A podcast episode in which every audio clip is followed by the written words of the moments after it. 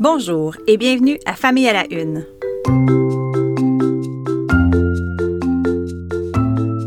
Ici Maude Goyer. Je vous présente en cinq minutes des enjeux liés à l'actualité qui touche la famille, la parentalité et les enfants. Bonne écoute!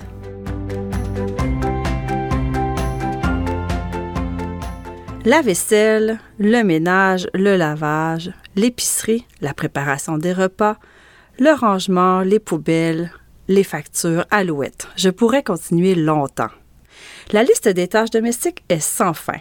Et si vous êtes en couple, il y a de fortes chances pour que chaque membre ait ses tâches attitrées, ou du moins ses tâches préférées. Un peu normal, direz-vous. Au fil des jours, dans la routine et le quotidien, surtout quand on a des enfants, chacun et chacune développe ses compétences et devient en quelque sorte maître de certaines choses. Cela ne veut pas dire toutefois que tout le monde trouve cela juste et équitable. Selon un sondage de Statistique Canada fait en 2020, les femmes demeurent encore majoritairement en charge des corvées à la maison. On apprenait aussi dans ce sondage qu'elles sont presque deux fois plus insatisfaites de la répartition des tâches que les hommes.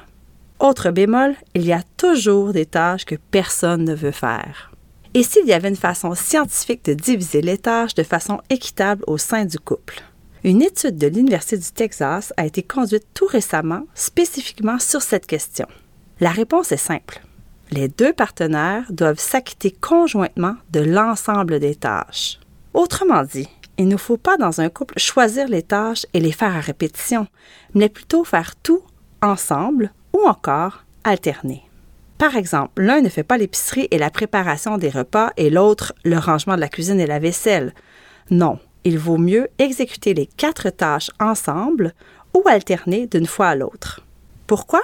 Les chercheurs ont déterminé que c'est ainsi que les couples s'autodéclaraient plus satisfaits, plus épanouis et plus heureux. Cette façon de faire est considérée comme étant la plus durable. Quand on y pense, c'est assez logique et c'est plutôt difficile d'être en désaccord, non? Je me souviens comme si c'était hier de mon retour à la maison quand j'étais jeune après ma tournée de bonbons le soir de l'Halloween. Mes sœurs et moi étalions tous nos bonbons par terre dans le salon et nous les classions avec minutie. Ça c'est bon, ça c'est pas bon, Veux-tu changer ceci? Est-ce que j'ai le droit de manger ça? Des heures de plaisir. Et aujourd'hui, ce sont de fabuleux souvenirs. Je me souviens aussi de notre excitation, notre fébrilité et notre gourmandise. Plein de bonbons juste pour nous. Je ne pense pas qu'on s'en mais pas loin. Depuis que je suis mère, je cherche à la fois à recréer ces moments précieux et à éviter la surcharge de sucre les soirs de fête. Et je ne pense pas seulement à l'Halloween, mais aussi à Pâques, à Noël, au jour d'anniversaire ou lors de sorties spéciales. Je crains toujours un peu la fameuse rage de sucre lorsque les enfants deviennent surexcités, très bruyants et grouillants. L'ambiance devient survoltée et la situation semble échapper au contrôle des parents.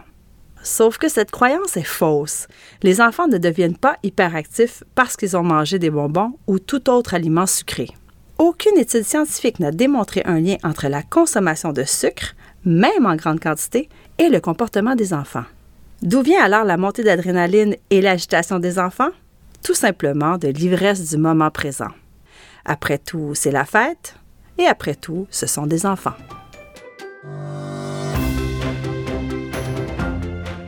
Je termine en vous parlant de prénoms. Récemment, les listes de prénoms les plus populaires en 2021 sont sorties aux États-Unis et en Angleterre. Je me suis amusée à comparer les listes des 10 prénoms les plus populaires dans ces deux pays en lien avec le palmarès canadien et celui du Québec. Je vous livre ici mes observations absolument non scientifiques. Premièrement, les prénoms Olivia et Noah remportent la palme. Ils font partie du top 10 aux quatre endroits. Ensuite, si vous cherchez de l'inspiration, voici des prénoms populaires aux États-Unis et en Angleterre, mais pas encore très prisés au Québec. Du côté des filles, il y a Mia et Amelia. Et il y a aussi Isabella, Ava, Lily et Sophia. Si vous voulez sortir des sentiers battus, choisissez Willow, Isla ou Aria. Du côté des garçons, les prénoms Olivier et Henri sont très populaires ailleurs, mais ils ne font pas encore partie du top 10 au Québec. Si vous tenez à être original tout en vous inspirant des tendances américaines et anglaises, Archie, Oscar, George et Elijah sont encore très rares au Québec. Bon, ça fait plus de cinq minutes que je vous parle, faut que je me sauve. Merci d'avoir été là et à bientôt.